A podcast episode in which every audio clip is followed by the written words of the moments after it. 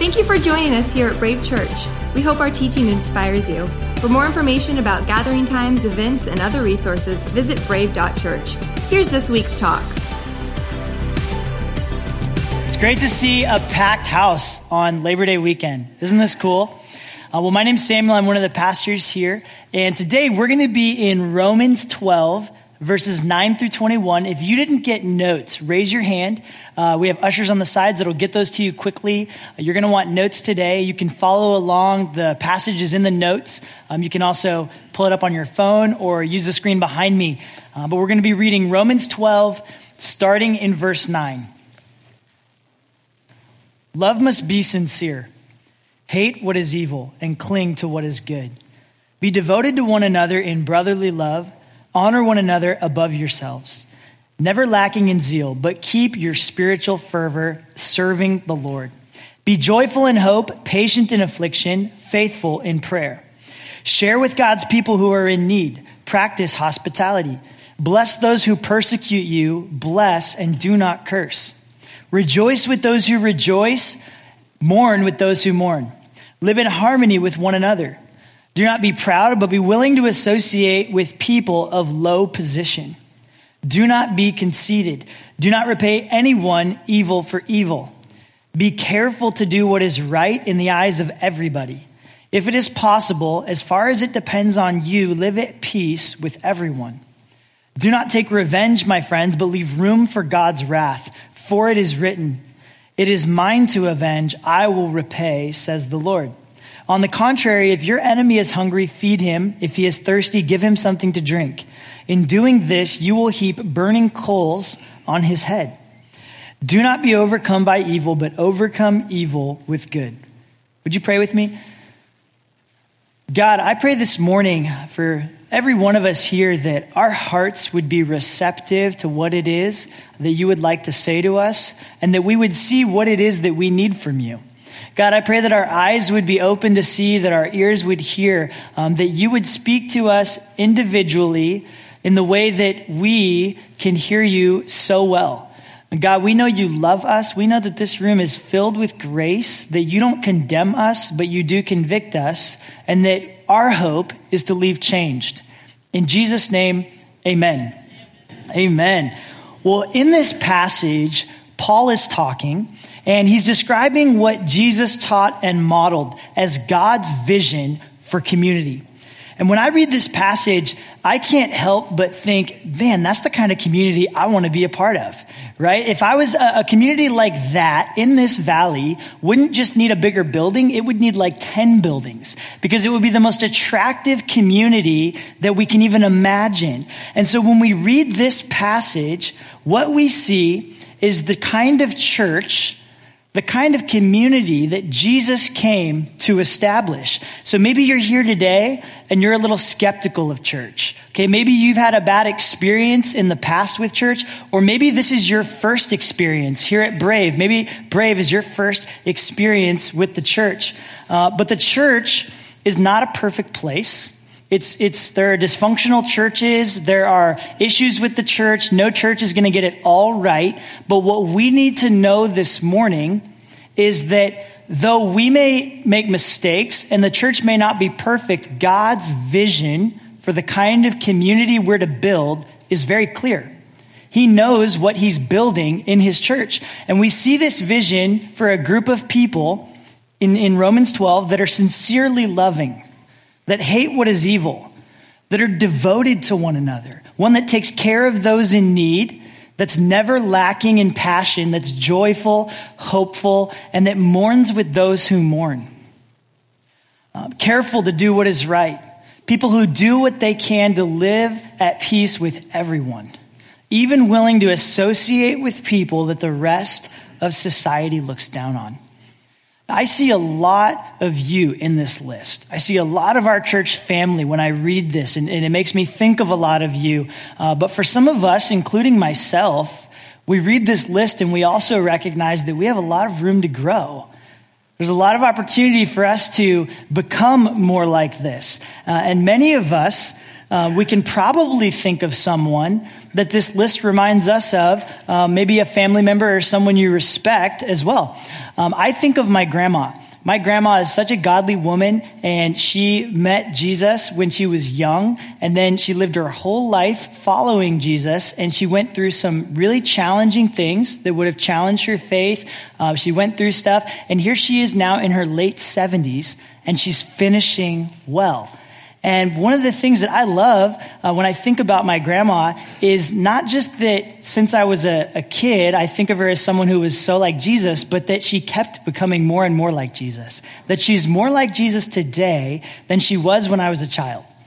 And so you can probably think of someone that you respect. And really the hope is, is that over time, our beliefs will change who we become that they'll impact us, that they'll affect us, that we'll grow more mature, that we'll be kinder, that we'll be sweeter, that we'll be will become more easy to be around, people that uh, everybody wants to be around as we grow older, and that we'll have more of what people need, that will be a blessing to everyone.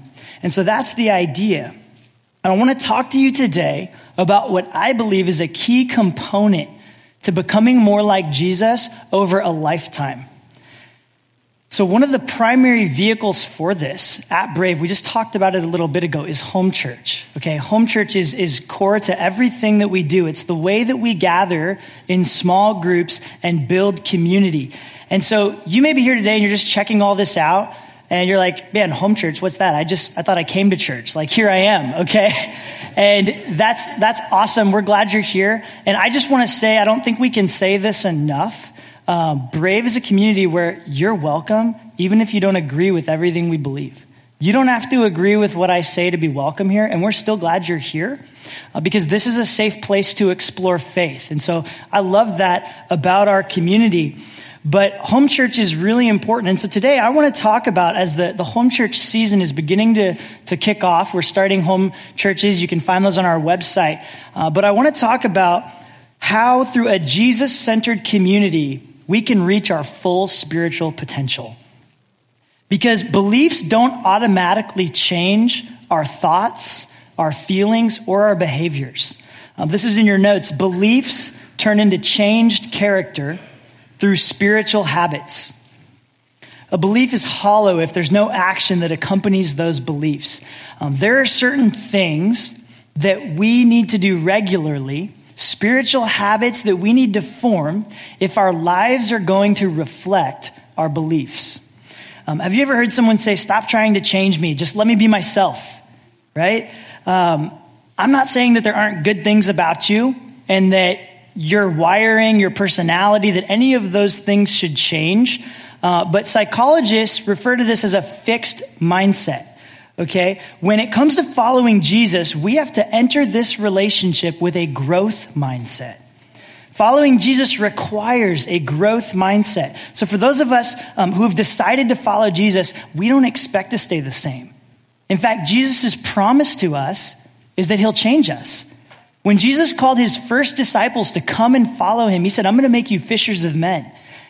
He said, I'm going to make you something that you're not already. And so, as we follow Jesus and as we live out this life, God's desire for us is to keep growing us, to keep maturing us, that we will become something more than we are today. I believe the most you version of you that you could possibly become is the you with Jesus. It's who you were created to be. So, today, my hope is to show you why church community is something that you need to be part of in order to reach your full spiritual potential to experience the kind of community that we read about in Romans 12. Uh, we need close friendships with others inside the church community. So in this passage, this is where we find a biblical vision for community. And in Matthew 5:14, Jesus says something so significant. And this is one of my favorite verses when I think about the church, the kind of church uh, that we can become and are becoming in this community. It says, uh, Jesus said, You are the light of the world like a city on a hill that cannot be hidden. So here we are up on a hill. It's just perfect, right? But this is who we are. This is who we're purposed to be. Yet sometimes when we read scripture, uh, we might miss just how important church community is. Uh, as Americans, our propensity is to see the world through a very individualistic lens. Um, and this isn't a bad thing that we're, that we're wired this way, it's our culture. Uh, but in ancient times, when the readers of the Bible would read about the church, they didn't just think of what was being said to them personally, they also thought about their community. They were very community minded. So, part of this challenge for us is the English language, language doesn't have a second person plural pronoun. So, unless you're from the South or somewhere that says y'all, which I know some of you are, um, unless you have that, when you read the Sermon on the Mount, Okay, when you read that and Jesus says, Hey, I'm going to bless a community that's humble, that's merciful, and that's pure in heart, you read that and you hear Jesus saying, You must do this. You must do this, and you must do this. But what he's actually saying is, Y'all need to be like this. Y'all need to be like this. He's saying, This is the kind of community that I'm trying to build. This is my vision for how you can be a light to the world, for how you can be a city on a hill, not a person on a hill, but a city on a hill. So today, as a starting point, I want to take a big picture look at Christian community. And in Romans 12, you know, there's so many things that were just said. There's so many statements. We can't cover all of that in one Sunday morning. But I want to pull out three things that help us to understand God's vision for community. We're going to talk about how God is building a different kind of family, that the foundation of that community is grace, and God's love is what makes it possible. So, number one, if you're taking notes, um, God is building a different kind of family. This is the key to the whole passage, and it's right here in verse 10. It says, Be devoted to one another in brotherly love. Now, when we hear that, it, it, sounds kind of vague, right? What's brotherly love? Um, is it just, you know, having good vibes for your friends? Like one of my friends in our home church, he calls everybody fam, okay? But he's saying something a little bit more than that. Um, in fact, it, when the original Greeks and Romans saw brotherly love being practiced by Christians, they saw it as radical and offensive. Lucian of Samosata, who was a Greek writer and author, he watched Christianity growing and he didn't like it. And so he basically said this He said, Their founder, that's Jesus, he persuades them that they should be like brothers to one another, and therefore they despise their own privacy and view of all their possessions as common property. So he recognized how radical it was that every person who has experienced the saving grace of God, that they view one another as family, as brothers and sisters, and they even give up some of their own privacy. See, a lot of us, we've heard this, but we're not aware of just how radical this concept is. See, in this verse, we learn something very important about our relationships inside this family, inside this community. And that is that if your faith is active, you begin to see one another as brothers and sisters. Verse 10 says, Be devoted to one another in brotherly love. So the word brotherly love is the word Philadelphia, which means love of brothers. But the first word in that sentence, be devoted to one another, was another word that describes a family love. And it's actually the word philostorge or storge, which is often translated as bondedness or affection. In other words, you should experience this within the community this bondedness, this affection. Um, C.S. Lewis is one of my favorite authors, and he wrote a book called The Four Loves. And if you haven't heard of C.S. Lewis, you've probably heard of the Chronicles of Narnia, right? so he wrote that too, but this was a pretty different kind of book. And in this book, and I'll paraphrase, but he says, storge is a non selective love. Friends and lovers will say that they're made for each other, but the special glory of storge is that it unites those who most emphatically, even comically, would not be united. Storge exists between people who, if they had not found themselves in the same household or community, would have had nothing to do with each other. Um, Lewis is trying to say that if you think that you have a strong family bond with a brother or a sister, but if you're honest, there's probably a family member uh, or someone that if you weren't related, you might not even be friends. Okay, maybe they're that different, right? And that's the amazing thing about family, right? Is you can be so different, like totally different things. It's like you're living on different planets, yet you're in the same house and you feel like family, right? So if, if they're here with you today, don't tell them, okay? but the point is, you don't get to choose your siblings. You don't. Storge is a love that exists between two people who probably wouldn't even be friends unless they were forced to because they're family. So you can probably think of a time that you've bonded with someone. Uh, maybe you worked together and you were on a team, or maybe you played sports together, or you sat next to each other in class and you saw them enough that over time this bond started to form. And there was probably a point where you begin to go, wow, he's kind of funny.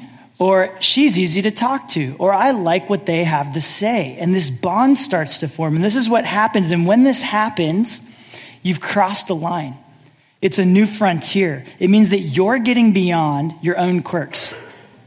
Lewis continues, he says, You're beginning to learn to appreciate goodness of intelligence in others, not merely goodness or intelligence that's flavored and served to suit your tastes and views and your own palate. He then adds, Dogs and cats should always be brought up together. It broadens their minds. I love that, but we are not getting cats in our house. Okay? I'm allergic so that's not going to happen. Um, what he's saying is he's saying that storge is a very important word for love. He's saying storge is a deep sense of connection and a bondedness that happens when people open themselves up to each other. People who wouldn't have chosen to, that might not even know each other or be friends, uh, start to sense a connection and a bond. You begin to see things that you wouldn't have seen otherwise because if you had a chance to choose, you would have chosen somebody else. Um, my wife is really good at this. Uh, she's going to school uh, it, in San Jose at William Jessup for counseling. And every semester, when the semester starts, you know, every class has someone that's just kind of a little different, right? And she always ends up sitting next to, next to this person. And she always ends up, you know, calling me, telling me about it on the way home. Yeah, I made a new friend today. And I'm like, okay, I've heard this before. And the next thing you know, she's giving them rides home. Uh, she's going to their weddings. I'm like, you've, you've known this person two months and you're going to their wedding? Like, what is going on? But she's really good at this because she's full of this kind of love. Um, I read a story this week about a pastor from the early 1900s, and his name was David Martyn Lloyd Jones. And he was a physician in Britain in 1910 to 1920, and he was a very well educated man in a society that was very class conscious. And he heard a call to ministry, and he went into ministry and he took a church in Sandfields, which is a small blue collar town um, on the ocean of Wales. And his church was filled with tin makers, fishermen, and very simple, very humble people. And so he came to realize something as he began to minister to them. He found something very strange started to happen. When he got there and he talked to these people who he otherwise would have had no reason to connect with, no affinity with, nothing in common, and when he spoke to them about God, and when they were both talking about the fact that they had come to know the grace of God, that they were sinners and they had both received this grace and that their lives had been changed. And when they talked about this, they felt a bond. They felt like they were family. He felt a connection that, that shouldn't have been there, that there was no reason for it to be there. But when they connected around what God had done for them, they felt close. Many of you have been bonding with people since you started coming to Brave. Maybe you joined a team, maybe you've been a part of a home church, or you've just been sitting next to the same person for a few Sundays. But you've started to feel a bond as you've begun connecting. Um, I love uh, what happens in the church just growing up with different people that I've known for years now that feel like family. And we had uh, some friends that came and they visited last Sunday, and I've known them since I was like 10 years old. And we were standing right over there, and Ruth came up, who's our head usher. In fact, let's just do a quick shout out to Ruth. Everybody give Ruth a hand. Because that's what family does, right? We celebrate each other, and Ruth is awesome. But she came up to us and they said, Oh, well, we're here visiting the laws. We're like adopted family members. And I love Ruth's response. She goes, Well, I'm adopted into the laws family too. Being adopted into God's family means that we're all family. So when Jones read Ephesians 1:15, the pastor that I was just talking about, he read where Paul says one of the tests of the Christian faith is to feel a love for all Christians. And when he read this, he wrote a sermon on it. And I love what he says. He says, When I read that verse in Ephesians, I suddenly realized my faith became real. Because people who I had never had chosen, people of a different class, people of a different race, people of a very different temperament, people I never would have liked, I feel a bond with. I feel a connection. I sense that we're related to the Father through grace. And this is one of the marks of true Christianity. Christian community has to be marked by this incredible openness towards people of different temperaments, different personalities, different ethnicities, different social statuses. We need this now more than ever. And so, this is the kind of community that is a city on a hill that is a light to the world. Number two, in your notes, the foundation of this community is grace.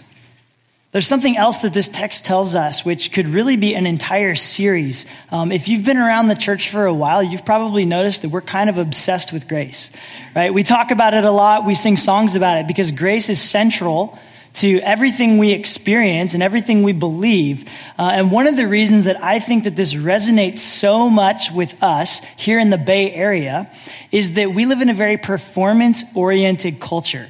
So we're constantly driven. We're constantly um, thinking about the results. How good of a job are we doing? We're very focused on that. So when we come to understand grace, this huge burden is lifted. But I want to challenge you just for a moment to consider grace maybe through a different lens. Consider it not through our individualistic lens of how it impacts us, but I want to consider grace through the lens of a community. What does it mean for our foundation of, a commu- of our community to be grace? Um, let's step outside of this, this, this cultural lens for a moment. So, the last part of this text is mainly talking about how people inside the church relate to those outside of it. The first part was about how we relate to each other inside the church. But the second part is how we relate to those outside of it. Timothy Keller says, How the church treats its enemies, those who persecute it, is as crucial to the uniqueness of Christian community as the relationships inside because there are many other communities in the world that have extremely close bonds and have such shared values that they also talk about each other as brothers and sisters. This is one of the most beautiful things about Christianity. The fact that uh, we are a community that takes our greatest benefits, our kindest treatment, all of our love, all of our acceptance, everything that we give to one another, and we say, hey, we're going to give that to everybody outside of our community too. This is where Christianity flips everything upside down. It's like, okay, I get it. You know, we bond with people because, you know, if you're a good person and they're a good person and we spend enough time together, I could see how we would bond and maybe start to feel like family. But then you go, hey, everybody inside the club, everything you get for being a part of this, right? All of the same way that we treat one another, we're going to treat everybody else that way too. That's where things start to change. This is an aspect of the church that's been disruptive since its inception, and it's extremely relevant today. See, we live in a very pluralistic society right now. Um, it used to be that everybody in a particular society believed one thing. So if you lived in Italy, you were Catholic. If you were in Sweden, you were Lutheran. If you were in India, you were Hindu. But now we have these things called cities, right? And they're a huge melting pot. And you bring all of these people together with all of these different beliefs and different views. And the closer you are to these cities, the more you see this pluralistic society with all of these different views. And so, even here in the Tri Valley, uh, being so close to Oakland and San Francisco, we see a lot of different views. We have a huge diversity in our belief systems here. So, how do we do more than coexist. One solution, and this is the position a lot of people have, is to get rid of all exclusive views. In other words, you can't say that you have the truth. Because when someone says that they have the truth, they're demonizing the people who don't have the truth. People would say, you know, how can you claim that Jesus is the Son of God and the Bible is true and only people who have this truth or believe this can join you. Some would say that that's exclusive, that you're excluding people, and we should just let everybody in and the world will be a better place. But that is really naive. Because when someone says, let's not draw any boundaries anymore, no one can draw any lines, what they've just done is they've drawn a line. They've said, everybody who has these exclusive views and believes this, they're the bad people over here. And everybody who doesn't draw lines, they're over here. But what they're actually doing is they're saying, hey, if you believe that Jesus is the way, that there is a truth, and, and then, then we're going to draw a line and you're being excluded. That's what's happening. So drawing lines doesn't work. To even be a community, you have to be able to have boundaries, to have beliefs, to have values that you hold to. Um, we see this all the time in great companies. People ask Steve Jobs what would happen to Apple beyond him. This is when he was still alive. And then after he passed away, article after article was written about how the company would just collapse. And I know it's only been six years, but so far they're doing pretty well, right? They're the, the, the largest company in the world. They have more cash than the US government. Like they haven't really slowed down.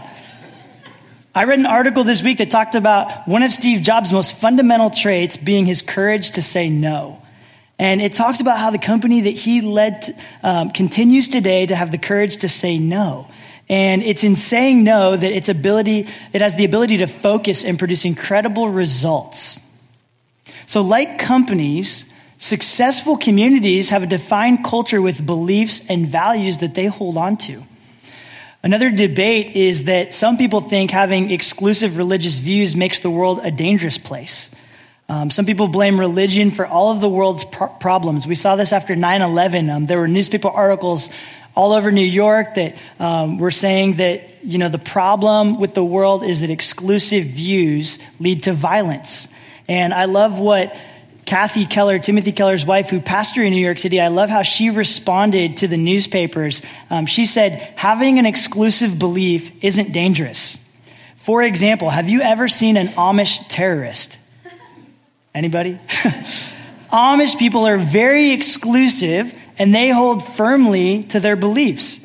But if your fundamental belief is a man dying on the cross for his enemies, a man who refuses to strike back even when they come after him, if that's the core belief of your life, that's the exclusive truth that you have to believe in order to become a Christian, to follow, um, to join the church, then that should lead you to be, to be the most gracious and accepting person ever with your exclusive beliefs.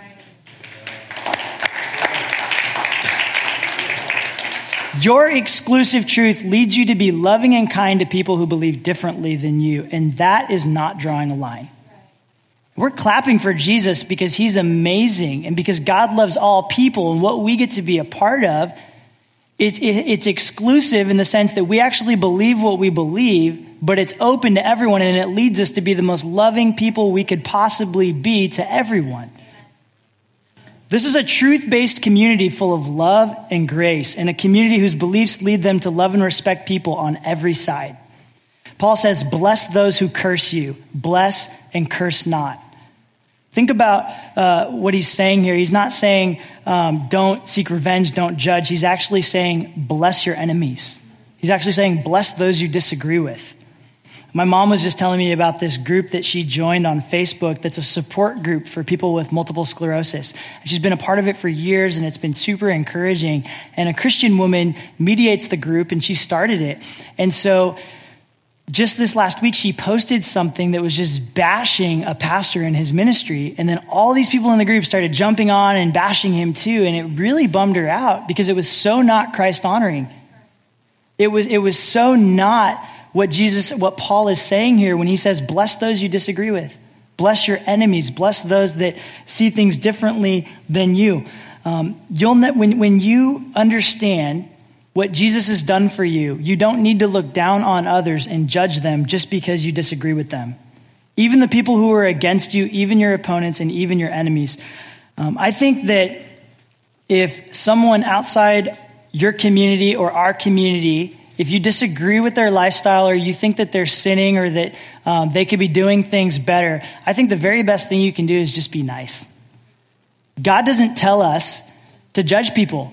He doesn't tell us that we need to tell them how to live their lives. We do have truth, we do have love, but Paul is saying, bless them. He's saying, think kindly of them. Don't get a committee together and talk about how they're not doing well, right? That's called gossip, and you shouldn't do it.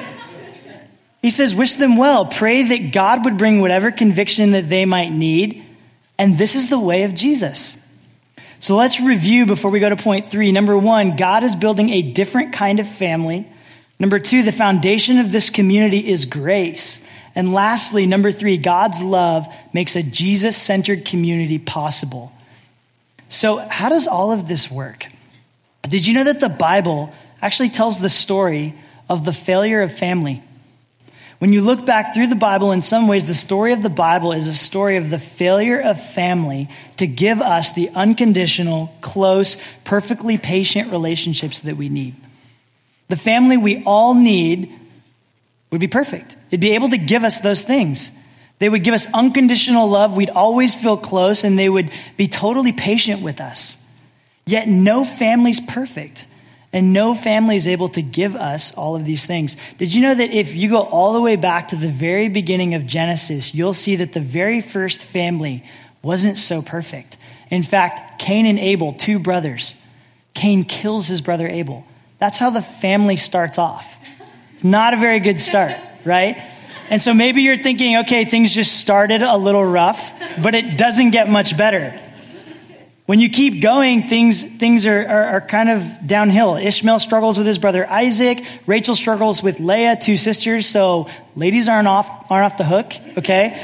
Then Esau, he's wanting to kill Jacob. He has to run away. Joseph is sold into slavery by his brothers, and on and on it goes. And then we get to David, who had one of the best friend relationships that we see in the Bible with Jonathan, but even his own family lacks this love that Paul's talking about. Here's David. He's driven into the wilderness by his son Absalom, who's trying to kill him. Then one of his sons, Amnon, rapes his sister Tamar. Abimelech in Judges 9, he kills all his brothers so he can be king. And we get all the way to Mary and Martha in the New Testament, and Martha rebukes Mary. And then we have the greatest of all parables that Jesus told the story of the prodigal son. And it's about an elder brother who despises his younger brother so much, he hates him so much that he wants nothing to do with him. So we see this over and over again that the Bible tells us this story. It shows us that earthly families fail to give us the unconditional, close relationships that our hearts were designed for. But then Jesus comes and in Mark 3, we see him say something so remarkable. Okay, his brothers were against him, his mother was against him, his family had turned on him, his own blood. And then they say, What are you going to do now? And in Mark 3, verse 35, he gets up and he says, Whoever does the will of my Father in heaven, that's my brother. That person is my sister. That person is my mother. Do you guys hear what he's saying? He's saying that no family, no human family can ever give you everything that you need. There are no perfect parents, there are no perfect brothers, there are no perfect sisters. Everyone will let us down in one way or another, and we need a solution. Then Jesus says, I have something that can give you the kind of love that you need, the kind of love that will never leave you and it will never let you down. So, what is this love? And this is where I think it gets really interesting. See, throughout Scripture, we see blood talked about a lot. It's kind of weird. We don't really talk about blood very much anymore, unless you watch a lot of HBO. okay? Uh, but back then, it was pretty normal. Family bloodlines were very important. Blood sacrifices were the way that people atoned for their sins. So, when the first murder happened, that was a big deal. And when Abel was slain by Cain, his blood spilled on the ground. And God comes to Cain and he says, The blood of your brother Abel, it cries out to me from the ground.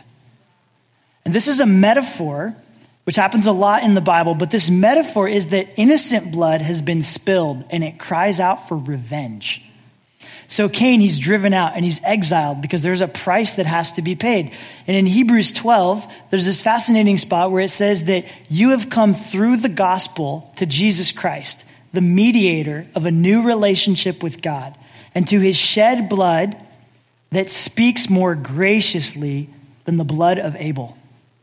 What he's saying is, is that Jesus came to his own people, but his own people rejected him.